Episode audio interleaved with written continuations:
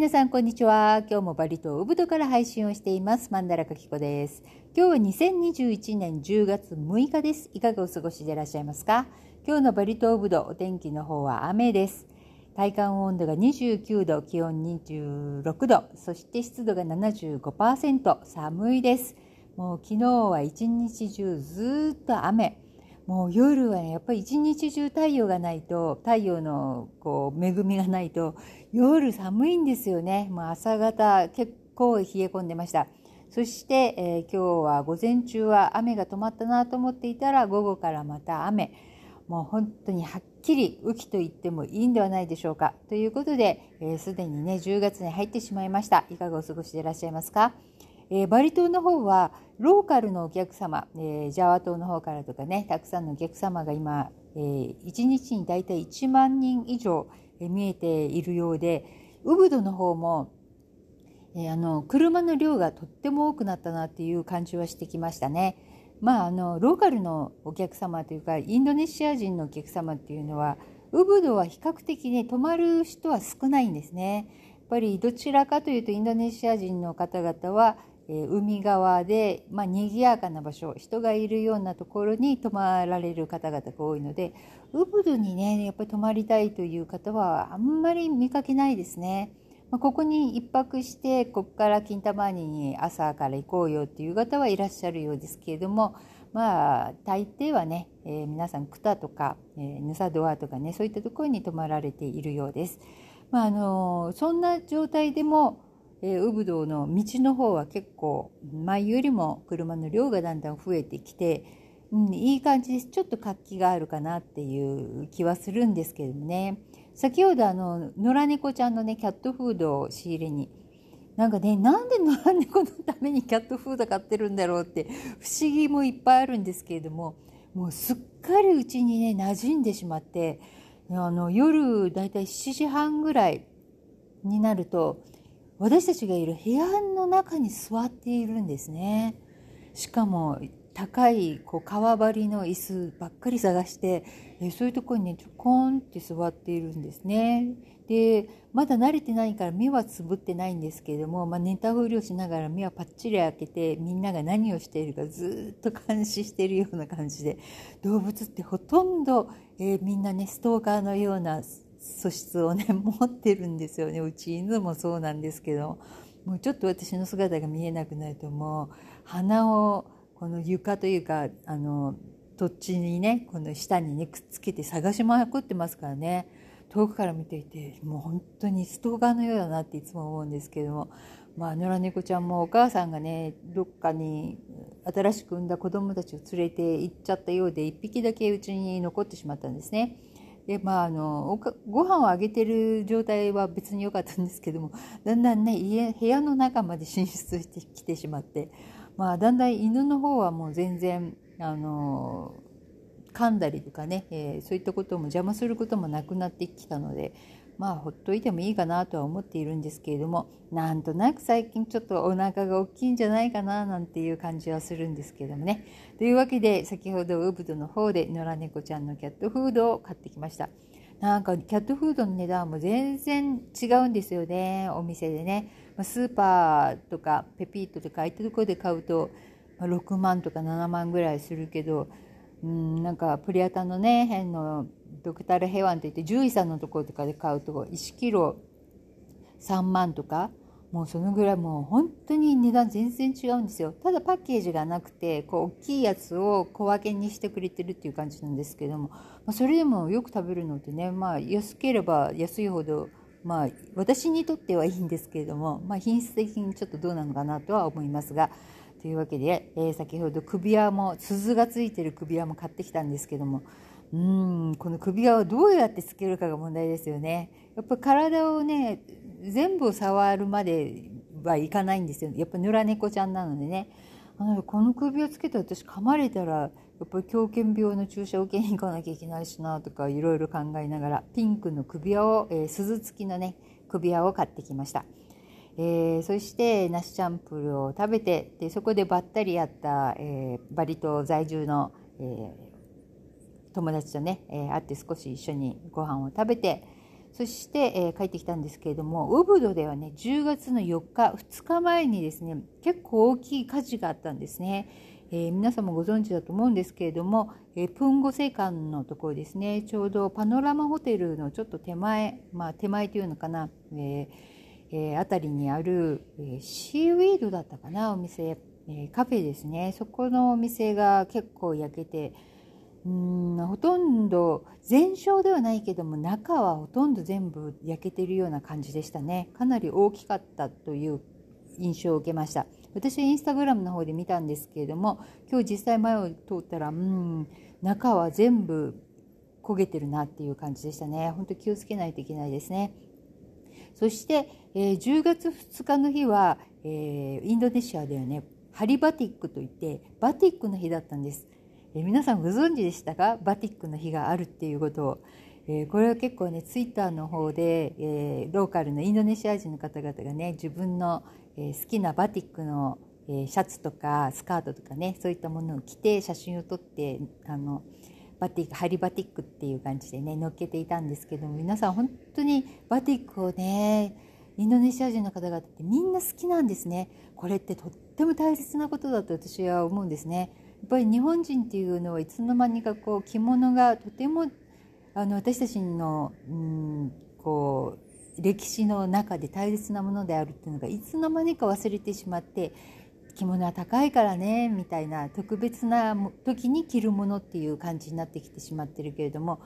うん、このバティックっていうのはもちろん特別な日に着る、えー、素晴らしいものなんですが日常でも着てるんですね。で男性の方々はこのバティックのシャツ、えー、カッターシャツなんですけどもこのバティックのシャツを着ていればネクタイもしないで済むんです、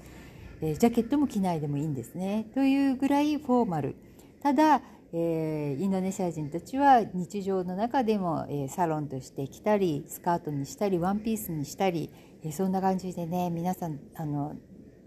使い回しをされているわけですので本当に素敵なこのバティックの文化今でも残ってるなというふうに思いますね。はい、ハリバティック。このハリバティックっていうのは、え2009年にユネスコに無形遺産として認可された日ということなんですね。なので、え10月2日、えバティックの日という感じでみんなみんなが知ってる日ですね。はい。というわけで、えワクチンの方もですね、えどんどんどんどん進んできているわけですけれども、まあ、あのアメリカの方でね、え何社かファイザーも含め何社かね治療薬の方の治験に入っているということですね。まあ、あの治療薬ね他にもイベルメクチンとかいろいろありましたけれども、まあ、本当にこの治療薬が、えー、開発されて、えー、安全性がねきちんと確認できれば皆さんのね手に入るような状況に早くなってくれるといいなというふうに思いますね。そしたらねワクチンとかもなくてもこう移動がねもうちょっとスムーズになるんではないかなというふうに思いますね。はい、あとはねジャカルタ新聞というのがこのインドネシアにはあるんですけれどもこちらの方でやっぱりガルーダも、えー、ガルーダ、えー、ガルーダ航空ですねガルーダ航空は来年の3月ぐらいまでやっぱり日本直行便は、えー、運休ですというようなことを書いていらっしゃいましたね。まあ私たちも大体そのぐらいこのまま問題なくてもやっぱり3月ぐらいなんではないかなっていうふうに思いますね。前私ちょっと間違ったこと言ってしまったんですけれども、え11月にロンボックであるのはスーパーバイクという、えバイクのレースなんですね。そして来年の3月にあるのが、えー、元 GP、GP のバイクのレースという感じになるそうです。私間違えてね、11月にあるのが GP だっていうふうにこの前ちょっとお話ししちゃったかと思うんですけれども、えー、間違いでした。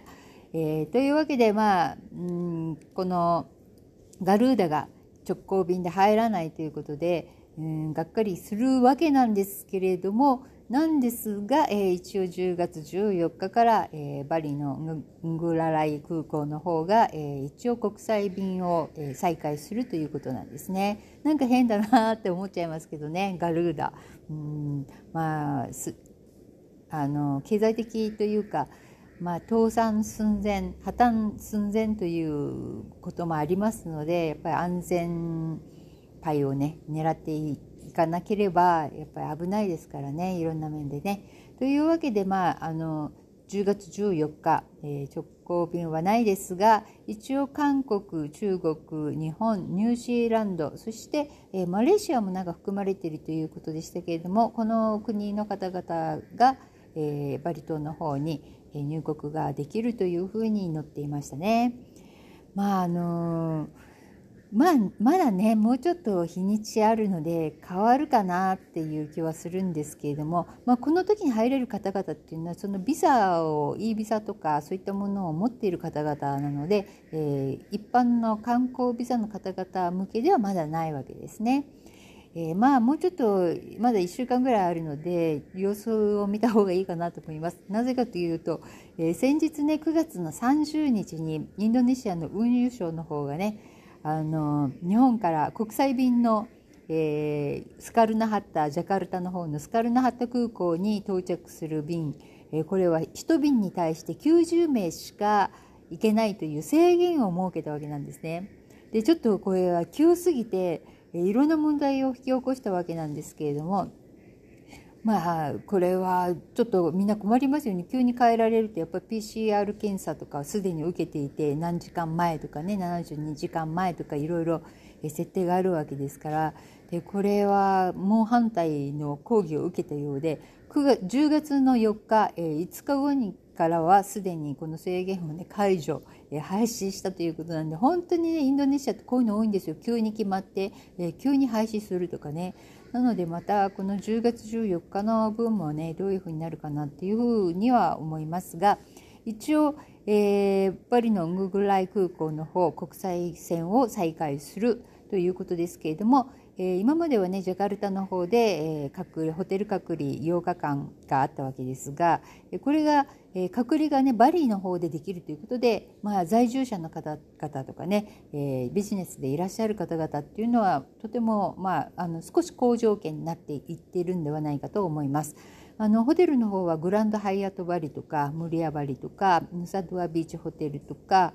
えー、あとウェスティンホテルロイヤルピタマハコマネカリゾートマヤウブドとかマヤサヌールとか単純サリースイスベル、えー、そんな感じでウブドフィレッジ、えー、こんな感じでまだまだあるんですけれども、えまあ2 3 0ホテルぐらい、えこのホテルが使用可能ということです。まあ、7泊8日なので、えその毎日の3食そして、えランドリー PCR2 回そして、えー、送ってもらうホテルまでの送り迎え送り送りじゃないですね。迎えがあるという感じですね。出る時は自分自費のところが多いと思います。というわけで、えー、こういうふうに一応決まったんですけれどもホテルの方では、えー、ビーチビーチとかやっぱりプールとかそういったアクティビティは使えないようですね。なのでやっぱりお部屋での、えー、隔離ということですが、まあ、お部屋の方がねみんな広いし広いあの部屋をねまた頼めば、まあ、それなりにちょっとバリっぽいし、まあ、楽しめるかなとは思うんですが、うん、どうでしょう。というわけで、えー、まああのバリもねだんだんだんだんと、まあ、前に進んでいるようなちょっと気配はありますね。まだまだ分かりません。うん、安心するとね期待はしていけないかなっていうふうにいつも思ってるのでまあこんな感じで、え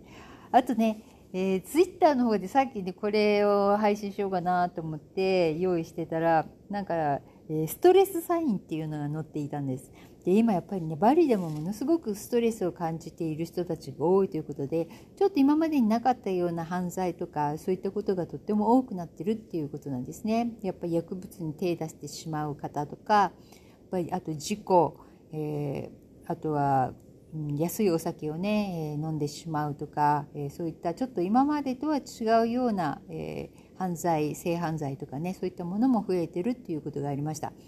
でまあストレスサイン 10, 10個っていうのが載ってたんですね。でまあこれらをね放っておくと、え不眠症になったりとか、まあ、うつ病を発症する可能性が、えありますので気をつけてくださいっていう、え自己チェックみたいなのがありました、え皆さんでやってみましょう。まずは1番、えー、睡眠リズムが崩れる。2番いつも不調不安にこう駆られている。そして3番頭痛肩こりずっと続く。4番大好きなことでもワクワクしない。5番身だしなみが、えー、崩れる。6番ずっとイライラしている。7番食習慣が乱れる。8番やるべきことが全然終わらない。9番不健康なストレス発散まあお酒とかですねそういったものでストレス発散するということですねあとは10番、えー、すごくこう孤独感を感じる、えー、これらの中で一つでも、えー、あるとえー、まあ、放っておくべきことではないというふうに言ってましたね。ストレスサインですよっていうふうに言ってました。私はありますよ。もう今日なんてね、3時半に目覚めてしまったんです。で、3時半だっていうのを時計で見た時に、やばいもう一回寝ると思って、えー、トイレに行ってすぐまたお布団に入って、で、寝ようとしたんだけど眠れないんですね。で、なぜ起きたかというと、なんか、だうちの家族のね、息子が主人が、なんか寝ながらわめいたのを聞いたんです。あーっていう感じで。で、その声でびっくりして、で、ちょっと遠いような感じがしたので、うちの息子の部屋からかなと思って、で、まあね、そんな時間に叫ぶから起きちゃったじゃんと思ってたんですが、朝朝食をね主人と一緒に食べてて「そう今日ね」って言って3時半ぐらいにも起きちゃったから早く眠くなりそうって言って笑ってたんですね。でなんで？って言うから「うんなんか誰かがねパパがあの息子がねなんか叫ん寝ながら叫んでてその声で起きたって言ったら主人すごい笑いこ転げててなんでかなと思って見てたら「それはお前だよ」って言われて。どうも私自分がなんか夢かなんか見てて叫んだらしいんです。で、その声で自分が起きたらしいんですよね。もう本当に何やってるんだろうとか。前はね、私、あの主人にねものすごい笑われたのがあの夢を何の夢見てたっていうか覚えてないって言ったらずっと笑ってたよ。ってしかもすごい大声でっていう。結構すごいのあるみたいです。皆さんはいかがですか？で今日のやつはね本当にあの主人を大笑いしてましたよ。その叫んでいたのはあの、お前だって言って、すごい喜んでましたね。もう、今しかこんなに強く言えることはないみたいな感じでね。で結局はまあ私だったらしいんですけどもその声にびっくりして起きてでその後結局眠れなくてもう4時には、えー、ベッドを出て、まあ、絵を描いたりちょっと今刺繍をやってるので刺繍をやったりとかね、えー、して6時ぐらいまで待っていたんですけれども、まあ、その間っていうのはもう本当に私にとっては貴重な時間なのでもういろんなね好きなこと日中できないこととか、まあ、集中してやりたいことができるのでいいんですけどちょっとね3時半っていう時間は早すぎみたいなもうほんとこんな時間には起こさないでほしいと思ったんですが結局起こしたのは自分の声だったということで もうちゃんちゃんっていう感じですね。まあそんなこともありながら、まあ、ブーブー言いながらもね、えー、こうやってあっという間に1年が過ぎようとしております。もう今月もあっという間今ちょっとまたオーダーが来たので毎日ねバタバタバタバタ本当にありがたいオーダーで私はこれがもしかしたらね今年最後の大きいオーダーなのかもしれないからまあ心を込めて、え日本の方々にお送りしたいと思って一生懸命作っているわけなんですけれどもまあこれだけ雨が続くとねどうだろう乾くかなっていうお香はね本当に完璧に乾かさないと本当にあの悲惨な状態になっていくんですね。でお香の賞味期限っていうのはないんですか？とかたまに聞かれるんですが、えもちろんあります。もう早く使っていただければ使っていただく方がいいです。ただ私が、えこうやって輸出をしている、え神戸香り屋さんの方にね輸出をしているお香っていうのは本当に毎回作ってるんです。えー、なのでうんお客様たちラッキーですよね毎回新鮮なものを本当に作りたてのお香を、えー、神戸香織屋さんの方で、えー、買うことができますからねただこの前、えー、オーダーをいただいた、えー、東京のお客様がいらっしゃるんですけどこの方はねもう多分10年ぐらい前に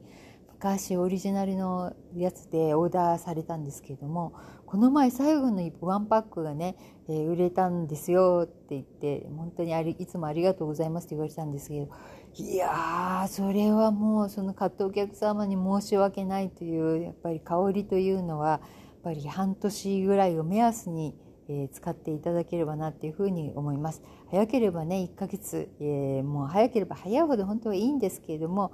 やっぱり大丈夫だって思ってしまいますよね。でやっぱ乾くとね